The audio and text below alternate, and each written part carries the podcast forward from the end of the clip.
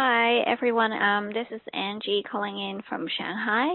Um, this week we have Diya um, and David from the Queens Museum of Art. Um, David is the Director of External Affairs at the museum, and Diya is the designer and new media, special, new media specialist uh, of uh, the QMA. So um, I'm going to start uh, with um, asking these two experts to give us a brief introduction on themselves. Okay. Well, hi, this is David. I just wanted to thank you guys for including us in this program. I know that even like three or four years ago, this wouldn't even be a topic for discussion, so it's nice to see that people are on the forefront of this. Um, just to give you an overview, maybe, of the museum in general. Um, so we're located in Queens, New York, which is one of the five boroughs of New York, and Queens is really known for its tremendous ethnic diversity. It's the most diverse locale in the country, and you know there are you know more than 100 languages spoken here, and people from 138 countries at last count, and that has says a lot about what our programming entails and about even our overall philosophy. The museum tries to be as you know inclusive as possible, and that means doing programming in all you know a, a very vast variety of languages. We have a very strong program for um, people with disabilities, both adults and children, called Art Access. Uh, all of our programming is free of charge or by suggested admission. So what we try to do is remove all obstacles and to build a larger community with the idea that we want to um, really have some cross pollination of cultural cultures, experiences, ideas, and that carries itself into the artists we represent here in our exhibitions, the young artists that we offer opportunities to, and all of the programming from our public events programs to our educational outreach. And over the past few years, we've tried to increase our, um, you know, our quote unquote community engagement by using um, digital media, and that's where Diya has come in, um, and she's really the mastermind behind our current social media um, strategy. I am. I started at the museum about a year ago, and I was working in the curatorial department doing a fellowship. Um, and mainly, I was researching Indian contemporary modern art for an upcoming exhibition.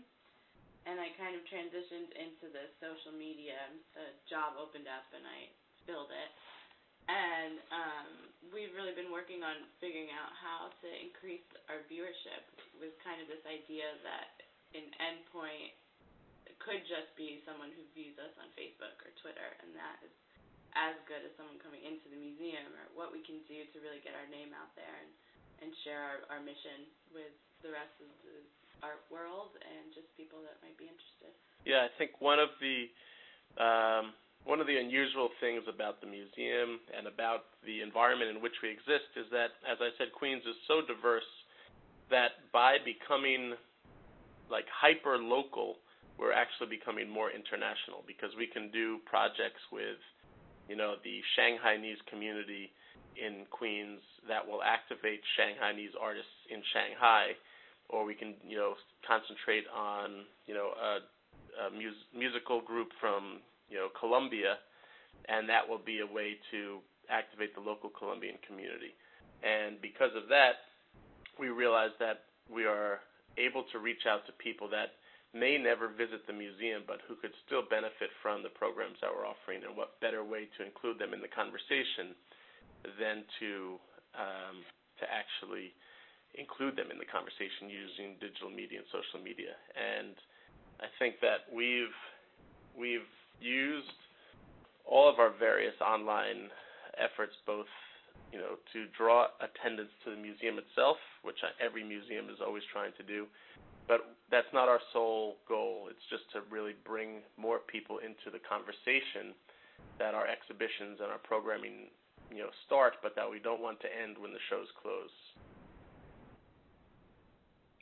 Right. Thank you. Um, it's interesting that you mentioned the local Shanghainese community because um, I'm currently based in Shanghai. So yeah, it must be very interesting if like I'm like in Queens and you know there's a local museum doing so much for um, a community that is supposedly from very far away. So uh, my first question would be. Um, can you can you guys give us like an overview of um, the QMA strategy with using new media for marketing and fundraising?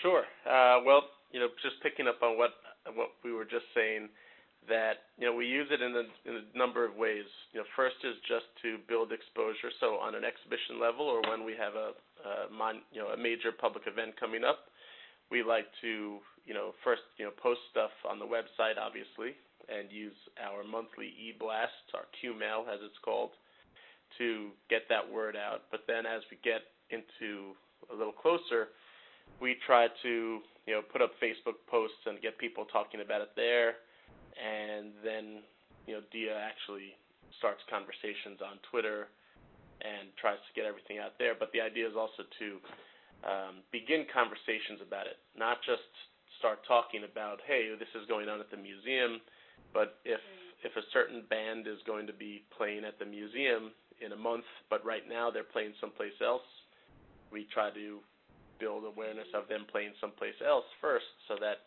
it's not just about us. We don't want we don't want all of this just to be about feeding the museum, but really to be feeding the discussion. Right, and we do. I think that the main goal is to create context for everything we do. So, like for instance, right now we have an exhibition up um, on photographs of Detroit.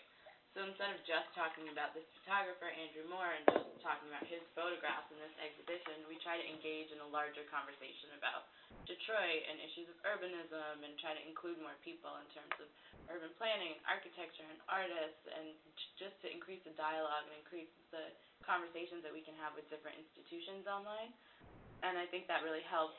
Uh, that really helps drive people in because people are using these social media outlets as a way to gain information and not just to, for self promotion or to figure out what our events are or or ways that we can fundraise. I think it's like the most useful way for it to be used is for you know cr- getting information from people and not really soliciting people to, to come out here or to do what we want them to do. Right, and I think you know that's that is the core of the marketing side of it. You know, the fundraising side, I have to admit, we haven't been all that successful with, with the exception of you know one or two efforts. Um, for fundraising, we found that people still want to have some more personal reaction or interaction with you know with the museum. And that said, though we we did do uh, um, I guess it was 2009, which is you know when the world was in the midst of its you know economic collapse um, we were looking at the potential. Every year we have an annual fundraiser, and we thought that maybe people wouldn't be as apt to come out to a fundraiser. So we decided to do an online non-gala, which was essentially grow, grew out of our own, um, I'm not sure, uncertainty of how much money we could stand to lose if nobody bought tickets to our, our actual event. So here we were trying to cut down on the operational costs and really just had an, a virtual gala where there were all kinds of events online. The director of the museum and a performance artist did um, an ongoing like it's almost like a variety show and um, and had uh, Twitter competitions going on in which we were giving stuff away. And we had online sponsors. We had um, you know YouTube interviews with the honorees that year that people could see and a whole bunch of uh, online contests and stuff. And what we realized is that at the end of the day, we ended up netting just as much money as we normally would at our actual gala. So while we realized it was a you know a one-off event, we did then see the potential for fundraising online. And however, you know we really haven't seen that same kind of support come out on um, on a more regular level when it comes to soliciting uh, any kind of fundraising. What we do see, however, is that it's very effective at sharing information about some sort of fundraising events. Whereas people, you know, this coming weekend we have a Halloween themed family fundraiser called the Spooktacular, and disseminating information about that via Facebook and Twitter and you know web blasts has actually helped Diya to get you know mainstream editorial coverage for it, which then has helped people come back to the website where they can then make their online donations. Want to add? Um, right. Yeah, actually exactly the way we use fundraising now. It's just as as a way to promote our events, and then that drives a little bit of actual donations and ticket sales. But generally, we found that that comes more from like word of mouth and and you know committee members telling their friends and and less so from the online community. Right, and you know on a on a different level, we have found that when we have major donors for big programs, you know, corporate sponsorship and stuff like that, that it does help us to really uh, strengthen the relationship when we can say that we are working on online um, outreach together. You know, we we just did an exhibition a few weeks ago that opened up, which worked with Scholastic Books, and the, and we had a you know one of the artists of one of their new words and graphic novels or whatever it's called, a, a novel in works and pictures, right, by a guy named Brian Selznick. It's called Wonderstruck, a lovely book for people nine to twelve or something like that. But the fact that we were partnering with Scholastic, who has their own following, allowed us to get the word out through their channels and allowed them to feel like we were introducing them to their products to a new audience through our online channels. And that was a very symbiotic relationship that I think left both people happy and was you know really fundamental in us getting as large a crowd as we did to that event.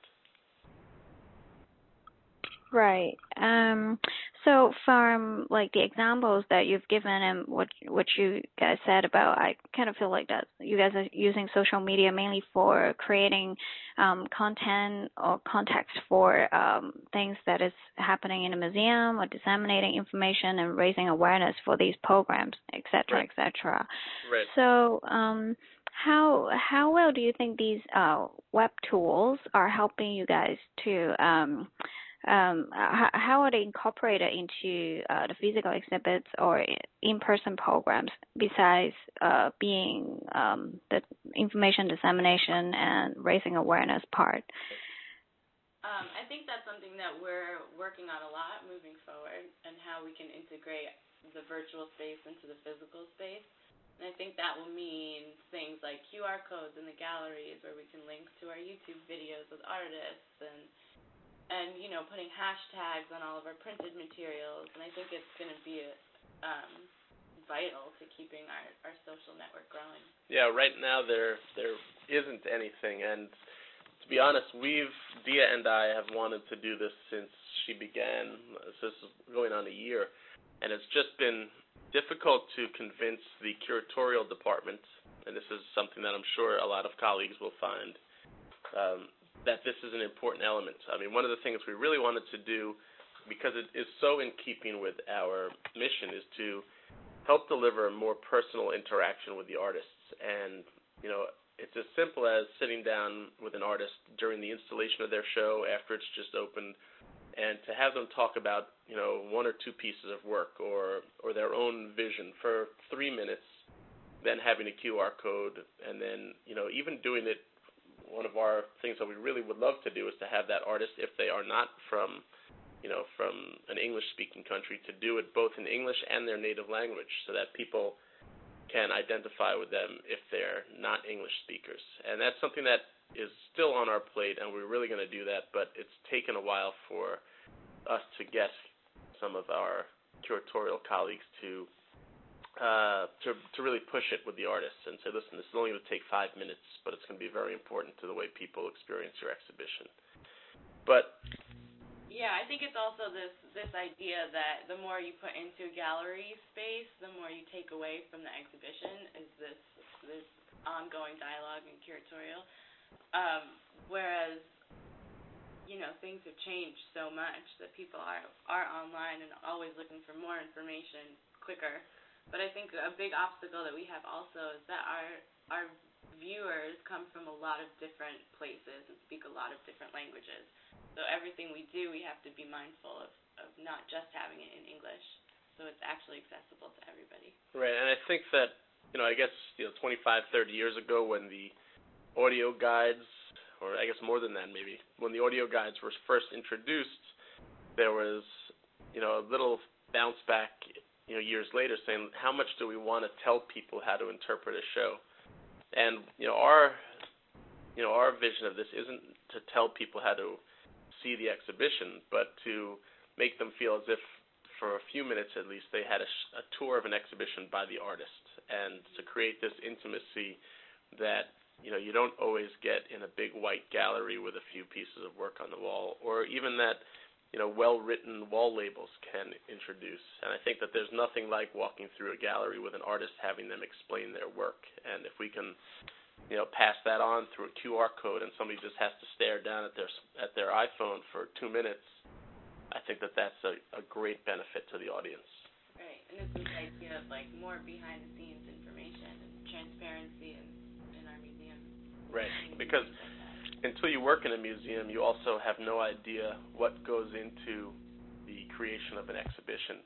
And if we could guess, you know, an artist to talk about putting the show together while they're actually putting the show together, and then the audience gets to look at that while they're in the finished product, I think it helps create a more cohesive understanding of the process and you know and it all comes back to creating the context not only for the artwork itself but for the visitor experience in that artwork. Can you can you talk a little bit about your editorial process I guess both um, uh, you know are you on exhibition teams from the beginning and also if there's something that you want to tweet about or post on Facebook, is there a process for you to to coordinate with your colleagues, and how, how does that how is that evolving for you?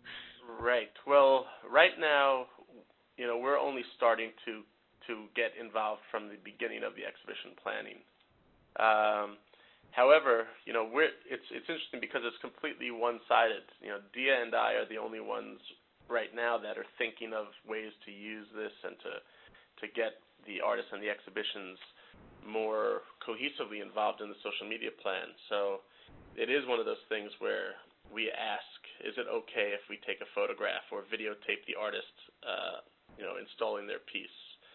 And then it has to obviously come from the artist. We don't want to expose the artistic process if the artist doesn't believe in that.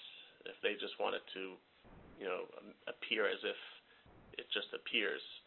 Um, but uh, yeah. yeah, I mean, I think it's it's something that we're also working on is getting involved from the beginning and making it more of a, a you know systematic approach to doing so, social media. Whereas when they start to plan an ex- exhibition, we're involved from the beginning, so we can be involved in like their reading list and their you know just so that we also gain extra content. Um, but that is because it's such a new field it's something that we're constantly trying to figure out also. Yeah, and you know the thing that's you know that's curious about is that our curatorial team is pretty young, yet they are not the types to really. I guess they they're just missing the generation gap between people who would actually go on Facebook and use Twitter and understand the importance of of blogging about shows as the shows are being created.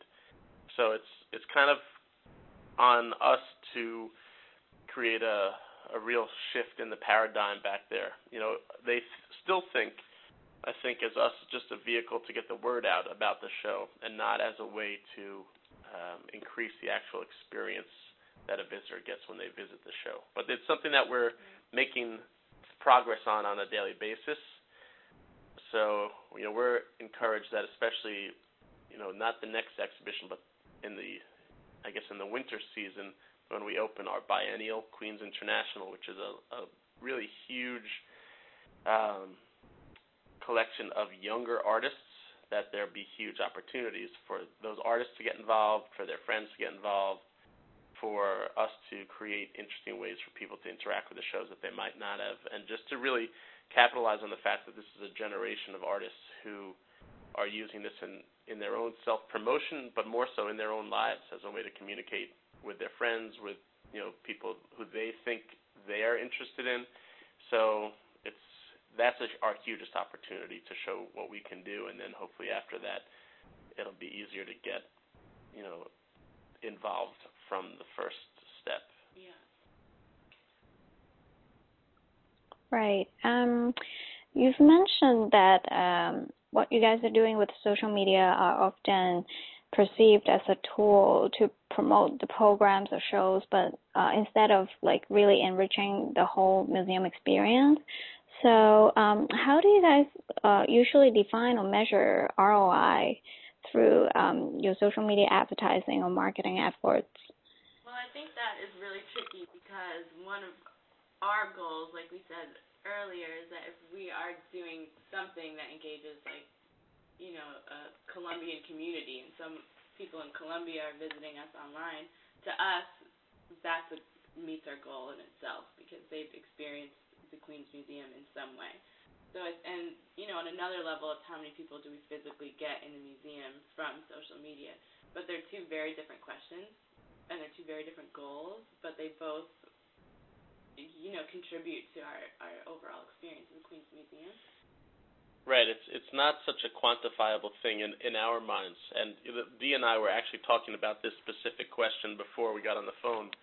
And two weeks ago, if you let us go off off script here a little, we, two weeks ago we were at a, I guess it was a Kennedy Center discussion, Bloomberg Inc. discussion about social media, and this guy um, Gary Vaynerchuk, who has written a book called The Thank You Economy, which is all about his experiences in social media, and he's a big social media consultant.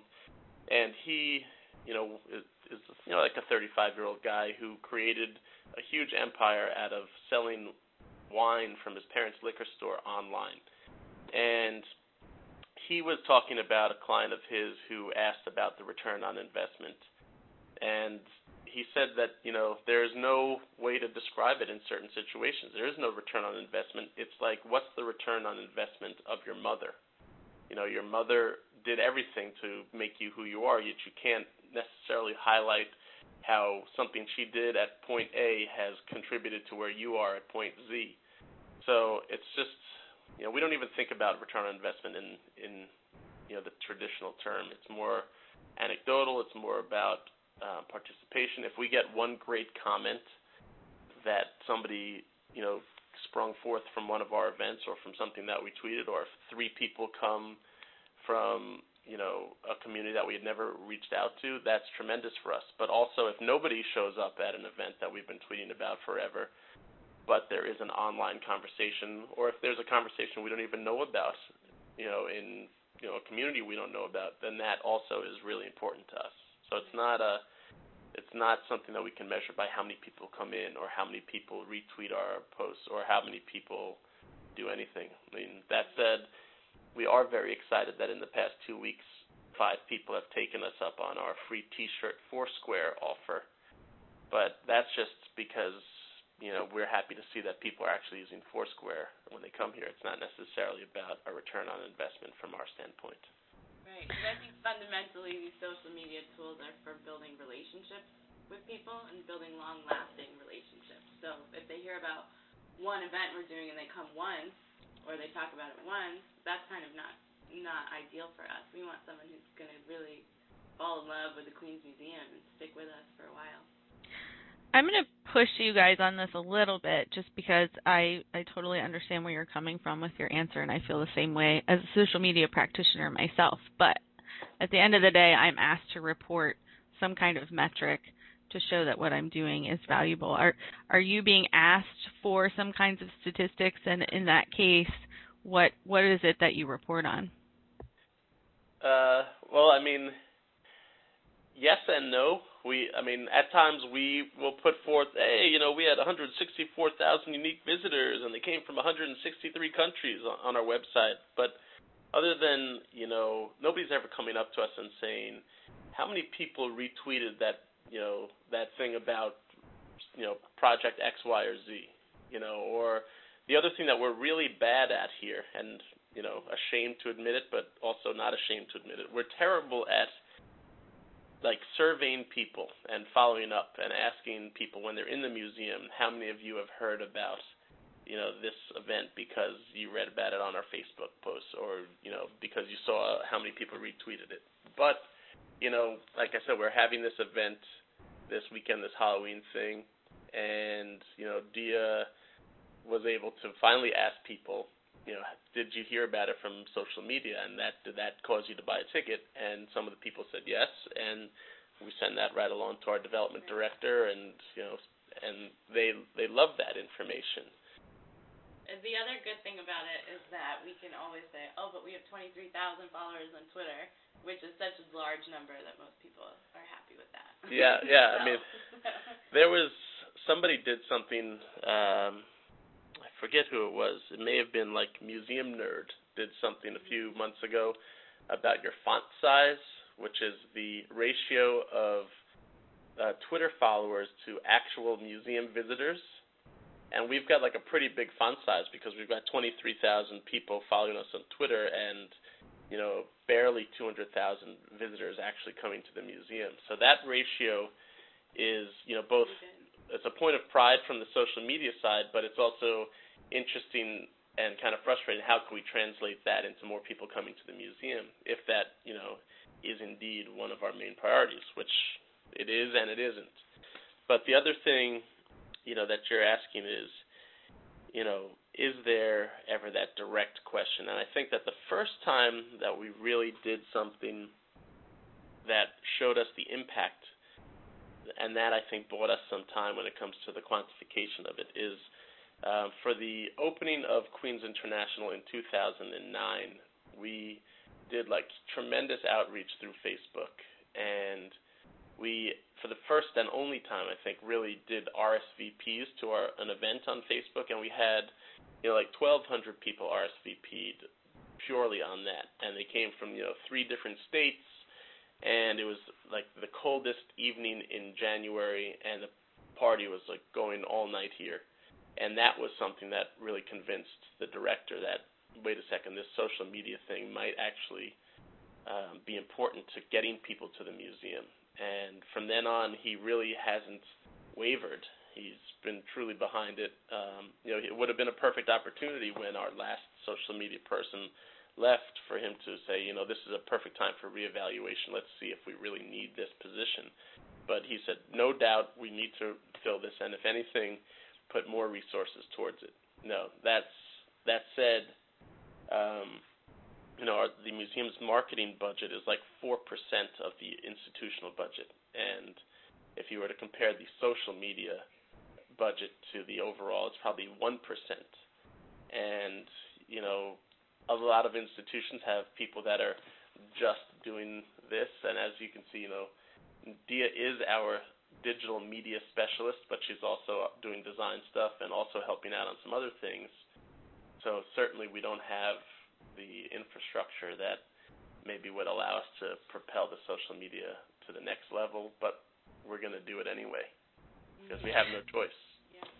I'm going to uh, ask one more question, then I'll let Angie get back to her questions. But sure. in your relationship to your local community. I mean, I work at the Smithsonian. Our our goal is to reach out to the nation, and we actually don't target our local audience all that much via social media um, because we realize that such a huge percentage of our followers, for example, on Twitter or Facebook, are not local. That we try to talk about um, history in general and not necessarily about what is happening at the museum that you can only see at the museum. So I'm curious. Do you first of all, I guess, do you know how many of your your physical visitors are repeat visitors and how many of them are local? And then comparing that with your social media folks do you have a sense of how how many of them or what percentage are local? Well i know that of our of our physical audience um, you know 60% of the audience comes from queens itself. And you know if you were to extend that to the five boroughs of new york you know, 93% of our audience comes from New York City.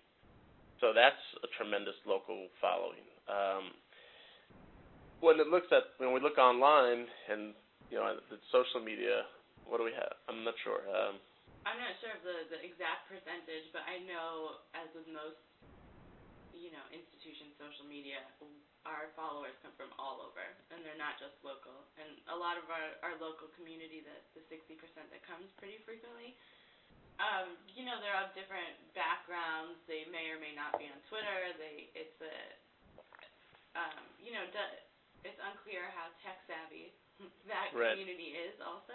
So we try to do the same thing in terms of reaching out to it a national, international audience. But like David said in the beginning, when we reach out to an international audience, we're also reaching out to a local community in Queens. So it's kind of a different, yeah, it's a different dynamic for us because it is that global local that kind of broadens and localizes our audiences at the same time. Right, and I think that by nature, a lot of the, you know, our mandate, you know, as a museum, really is to embrace. Um, the history of our site, which is, you know, our site, the building we're in was built for the 39, 1939 World's Fair. It was the original home of the United Nations General Assembly. It was again used in 1964 for the World's Fair, which had this theme of peace through understanding.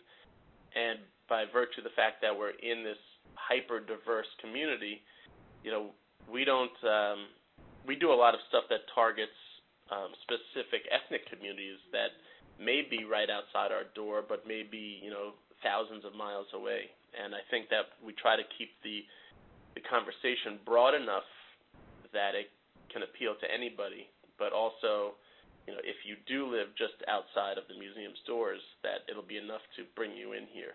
But certainly to not exclude anybody from the conversation, be it online or within the museum itself. Does that help? Yes, thank you. Okay. Okay. Back to you, Angie. yeah. Um, the next couple of questions um, will be more on how social media is integrated into the bigger marketing picture. Um, first of all, what percentage of your operating budget is devoted to marketing, and what percentage of that budget um, right. is devoted to social media? Sure. So, four percent of our overall budget is uh, is devoted to marketing and of that, 25% is for social media. So that means that of our entire institutional budget, 1% is going to social media, and that 1% is probably um, like half of Diya's salary. Mm-hmm. Is what well, it, the good thing about social media is that it's free. Right, exactly. it's one of those things where you know you can't not try things because because it doesn't cost anything to do it. It's just time, and the fact is that Diya is so immersed in all the different goings on in the museum that she could easily use every single social media platform because it's the same information. She's just repackaging it for different uses and different audiences. But definitely, the short answer is not enough of the budget is being given towards marketing, and not enough of the marketing budget is given towards social media. Right. Okay. So when when you guys have a new exhibit or program, um, then and and you come with a marketing plan for this particular program, how much of it is um, in social media um, overlaps with um, the other like standard uh, or traditional media like TV or print or sure. um, outdoor that kind of thing? Yeah, well, How, you know, yeah, Diya, well, Diya and I try to create a um, a unified plan that includes everything. So when it comes to the release of information, it's all done, you know, coincides perfectly or as close to perfectly as we can. Um, but what we've been able to find is that we just use different routes to reach different people. So one of the most interesting things is that while you know the traditional media may not be uh, aware of our programming and exhibitions, that Diya is able to communicate with the social media people at, at print publications, at radio stations, at TV stations, and get the information to them that way. And then it somehow, you know, gets through the editorial process because so many more people are trusting the Twitter feed of a magazine rather than going out to wait for the magazine to come out every week or every month. So in that regard, it's you know it's perfectly dovetailing um, right? And there's been a lot of instances where, like, a direct message to a magazine or to someone I know who does a Twitter feed somewhere else has led to a blog post on their site, has led to a you know print listing, has led so there are a lot of you know there's a lot of overlap in that regard. And in a lot of ways, just getting a tweet from someone else, like a few tweets, it kind of holds the same weight. If not, it reaches more people. Right. And I kind of think that uh, you know today's magazine readers and you know people who are watching TV, they don't necessarily trust the media as much because they they understand the machine that goes into getting you know a, an article placed in a magazine, whereas they think more that there's a more personal connection. They're following the same Twitter feed every day, and they're reading blog posts by the same person. That there's almost a personal connection there, and they trust that person's um, judgment, and it's it, it from our standpoint, it's more like a third party endorsement of what we're doing. And you know, if if your friend tells you to do something, you're more likely to do it than if you just read about it in the newspaper. And that's why, you know, Diya is really concentrating on getting that blog post and getting that person at a magazine to do it rather than just to wait for an article to come out. Right. I think I think you're right. Like one of the great things about social media is that like how people can use it to develop like really trusting relationship with you is much more personal than reading an ad um, in a magazine or on TV and you know that kind of thing. Uh, from like on social media, you're creating, um, interacting, and creating a relationship that is um, not something the traditional media can offer. And that leads to my next question. Like, how do you make sure that um, the messaging um, you have on these social media platform matches with what people will experience inside a museum? Because, like, if there is a discrepancy there, then the, the trusting relationship is going to be damaged and it's going to be worse than, you know, yeah. receiving a message from traditional media to begin yeah. with. Well, I think you know, first of all, we don't try to oversell or overhype anything. Everything is pretty. Is you know, if you follow if you follow Diya's stuff, it's all done with a very honest um, tone, and I think in that regard, you know, we all believe in what in what we're doing here, but we're not trying to overinflate it, and we're just trying to again, we're trying to offer context. So it's not as if it's a sales pitch to try to get you in here under false pretense. Right. And you know, we're just providing the discussion, and if you like the discussion, then you're going to like what we're showing in the galleries or in our event spaces because those are additions to that discussion. And even if you don't like the discussion, if you have something to add in the opposite way, we want to hear. you know, it's like we we're just trying to create a dialogue online. Right. And that, you know, a fundamental of social media is, is honesty, is that honesty. We're not trying to tell you that we're bigger, shinier, we're buying more than something else. We're just trying to tell you what we have here and trying to figure out what you think about that. And Right. You know.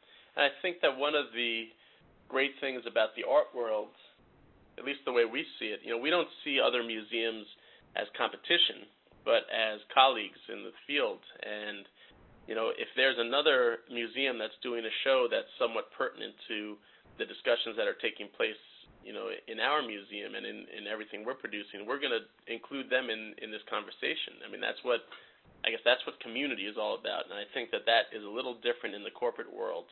Um, I know it's very different in the corporate world where, you know, if you're making a pair of jeans and your jeans have a, a great new tint and somebody else is coming out with new jeans and theirs is pretty similar, you're not going to say, hey, and also making indigo jeans is this manufacturer because all you care about is the profit. We care mm-hmm. about the actual discussion and and the building of a community. And I think that's something that needs to be understood across the art world. Um, and you know, there have been instances where the Queens Museum has gone up in you know had Twitter battles against other museums which some people think are hostile, but I, they're all in good fun. And the more I think we can get people involved in discussions about art, about the contemporary culture, about any of the things that we try to address in our programming, I think the better off everybody will be. And like Diya said, and I think this leads into another one of your questions, that if there is something negative said, or you know doesn't necessarily jibe with what we're what how we feel, you know, we're not going to censor that. We need that to be included. This whole idea of the museum as an open forum translates very easily to the social media world where anybody has a voice, and I think that that's essential to maintain that. You know, we really have to include everybody. As soon as you shut somebody down, you've you know you've really shot yourself in the foot, and that's terrible. Right. Um, okay. Okay. From the QMA website, we see that you guys are using quite a lot of different social media platforms like um, Twitter, Facebook, YouTube, Flickr, just a, a, number of them. How successful do you think they are uh, driving visitors to the museum's website and ultimately to the museum itself? And do you define like specific goals for each of these media and maybe for different audiences as well? Um, there, I would say that they are incredibly successful in driving people to our website. I would say that they drive people to our website more than most other platforms. Um, and we do have different different goals for different different venues. I mean, our Twitter is really more of a conversation. It's the most conversational that we get online. Our Facebook is just, you know, by virtue of the layout of Facebook is a little less conversational and a little more about posting things that you know press that we've gotten, shows that events that we're doing, as well as like articles that relate to those. It's more about just posting things and seeing what comments come and responding to those comments. And our YouTube and Vimeo is where we can put you know videos of what goes on here and we drive people to those videos with Twitter and Facebook. Right, and the other thing is that we use those more as tools just for gathering stuff and sharing um, less conversation. I mean, Vimeo and YouTube. Vimeo allows us to do things that we can't do on YouTube when it comes to posting the video of an entire lecture or something like that. But also, we encourage we encourage other people who are visiting the museum or participating in our events to share on Vimeo and on YouTube and on Flickr their own experiences through video and through photographs. And that's a, a great way for us to include them in the process and to make them more active participants. I mean, I think a lot of people think that going to a museum is a passive a passive uh, passive event or whatever, however, and a passive experience. But by saying, you know, when you come visit the museum and, and you go through this show, we want you to take as many photos as you can and post them there. Or when you go do your own thing, that after you've seen the show, like right now, as Diya said, we have this show up about Detroit and about how Detroit is crumbling and these beautiful photographs of a terrible situation, and we want people to go out and take photographs in New York City and capture things like that and put it on Flickr and to share that experience with us. So there are different opportunities that exist in there. Photo contests are very easy for museums to put together if they have some place like Flickr to have everybody post it. And the same thing, you know, we did a, a project, a huge performance art piece um, two years ago with an artist named Duke Riley, R I L E Y. It's called Those About to Die Salute You. And I encourage everybody to go onto YouTube and look for this because we really implored as many visitors, participants as possible to this event to um, to shoot video and then to post it, and then we actually used that video in the exhibition itself as a, as documentation. There was no professional videographer on hand, so we wanted to see and almost capture the chaos of this event from the ground. So it was a really different way for us to use social media than than we had even imagined. Right. Um, I think we only have a few minutes left before um, David and Diya have to run into another meeting. So I'm going to um, jump to uh, ask some questions about um, the expansion of the museum. Um, what are some of the identity or branding and mission challenges that uh, your department is facing as a result of the expansion? Well, the entire museum is facing a huge branding and identity uh, reinvention with this.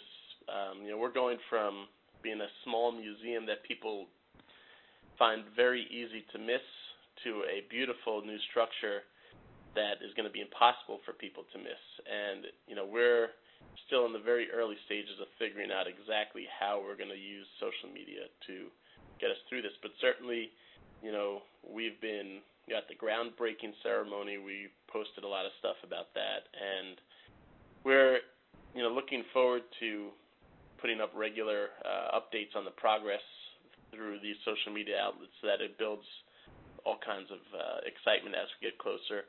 But to be honest, we we're only in the early stages of formulating this new um, this new um, identity. I mean, we're still trying to figure it out ourselves internally, and we know that you know we'd like to include some of the visitor, you know, the visitor and larger um, digital communities input into how we should proceed. It's just a matter of how to do that and how much power to give them, and and really how to come to terms with um, the fact that as an institution we're facing an identity crisis because we've been so based on um, acute programming, and now we're going to have different needs with this larger space and different opportunities. But that said, you know, there is definitely going to be more integration of media into the galleries and social media into the visitor experience. And we're not going to be able to succeed in the new building with this expansion unless we really ramp up our social media efforts and come up with a comprehensive strategy. So I that's a long way of saying we don't know what we're doing yet, but we're going to do something. okay. Um, is there um, like particular audiences that you're targeting um, uh, in regards to advertising the museum's expansion? The expansion itself, I don't know that you know. Right now, the expansion is really being targeted to potential funders and corporate funders and um, people that we don't necessarily direct our programming to because you know our programming is is all about community engagement and our the ideas that we're trying to push forth are to become the most community engaged art museum in the country and that doesn't necessarily lend itself to um, reaching out to the you know the big benefactors that you see with names on the walls of other larger institutions. However, what we're trying to do is to market the expansion as an opportunity for uh, these more mainstream um, funders to help us transform the model of what a museum can be. But as far as audiences, we know we're going to need to do more of everything, and that there are plenty of people that are traveling to New York City that are here for a finite amount of time who wouldn't come to the museum now, but who wouldn't want to miss the museum after. So the idea that we can use social media to reach out uh, beyond the local visitation is really exciting to us and really integral in, in our planning for that. Um, and that said, you know, we we really also have to figure out a way to um, increase the overall following online and then translate it into even more people coming to the museum because when you are doubling in size, it means that if your audience remains the same, it's going to look like the museum is even emptier. So we're going to need to figure out how to do that as well. It's one of the biggest challenges we have right now. Right. Um, it's almost 10:20. I think I should let you guys go, right? Guys have uh, you know, we can take one or two final questions if you have, you know. Um, okay. In Anything that case. That, that you want uh, us to elaborate on? Um, I actually wonder, like, how you guys deal with um, negative feedback on the internet, like uh, both on your official channels and also like um, negative feedback that is floating in the outside larger internet world. I think if it's, I mean, we never censor our feedback unless it's like obviously spam or it's offensive or it's, you know, um, derogatory language. But other than that, we kind of we don't welcome it, but we respond to it as part of a dialogue about you know, if it's about something negative about an event we had or a program right. we're doing, we kind of try to offer the counter of why we're doing it. Right, and it and that comes in different forms. I mean, a lot of it is Diya just handling it you know, directly.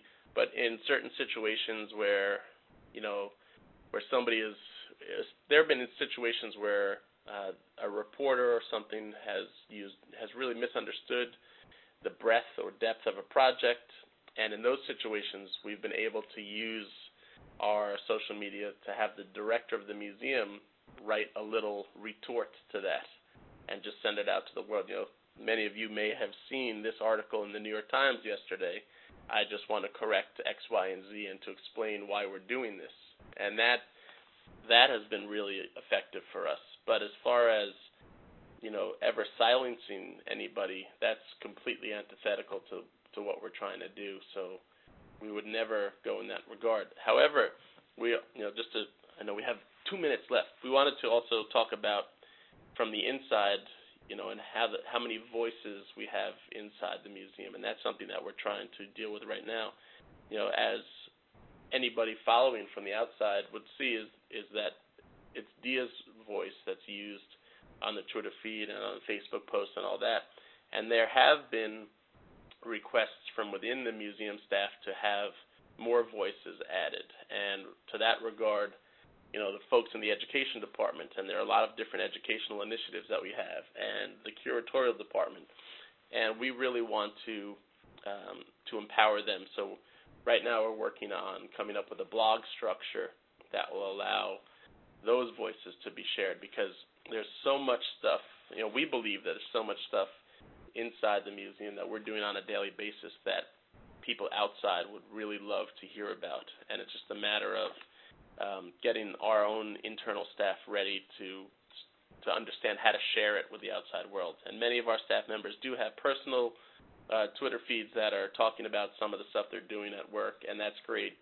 So now we're just going to expand it out so that you know you can hear about what our art therapists are doing or what our uh, you know the head of our New New Yorkers, our program for our adult immigrants, is up to, or you can have the curator of the next exhibition you know, you know, answer your questions or talking time to time about the project she's working on, or our registrar can you know pull a curious object out of the collection vault from time to time and share it with people that while it can't be put up in the galleries, we can put it on this virtual gallery. So it's really a, right now we're thinking about a multiplicity of voices because you know the museum has such a diverse staff as well, and we want all those different opinions out there, and we want all those different voices to be shared with the audience so that it reflects the audience interests and it also reflects the interests of the people that are working here, including the director. We really want him to to get out there. He's such an accessible guy and has such myriad interests that I think you know the audiences outside the museum would love to hear. I mean, if if you could be a fly on the wall at our staff meetings, you would come away with a lot of entertaining and really intellectual stuff that I think people should should be aware of. So, in closing, get ready for more voices from the Queens Museum. Right. Um, I'm just going to follow up with a very short question. So, like, are people inside the museum, like your colleagues, are they open and positive about this, or do they feel like this is like additional workload that um, they don't really have time to take on? Both. Yeah. Both. Um, I mean, for some departments, I mean, the education department and the public events department, I think by their nature, they're more engaging. They're always working face to face with people. So they really want to jump into this. The curatorial department, though, I know Diya's had some yeah, um, I think, frustrations with. I think fundamentally the curatorial department it's about protecting the artist. So once we we figure out a, a way to streamline? Will the artist participate? In what way? How fast can we get them on board? Then the curatorial department will be on board as well, sharing studio visits or sharing behind the scenes of installations, and but it's really that is I think the big holdup with that. Right. Um, I think I better let you guys go. Running to the other okay. meeting now.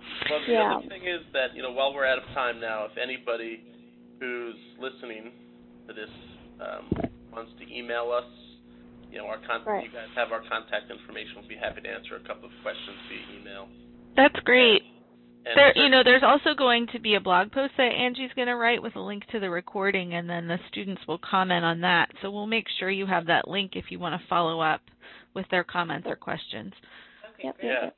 And obviously, anybody who is ever in New York City, definitely come by the Queens Museum, and you know we'd be happy to talk to you more about this or show you around, whatever it is. Wonderful. Yay. Thank you so much. Yeah. Thanks, Thank guys. you. Thanks for your time, really. Sure. Yeah. All right. Bye bye. Okay, bye.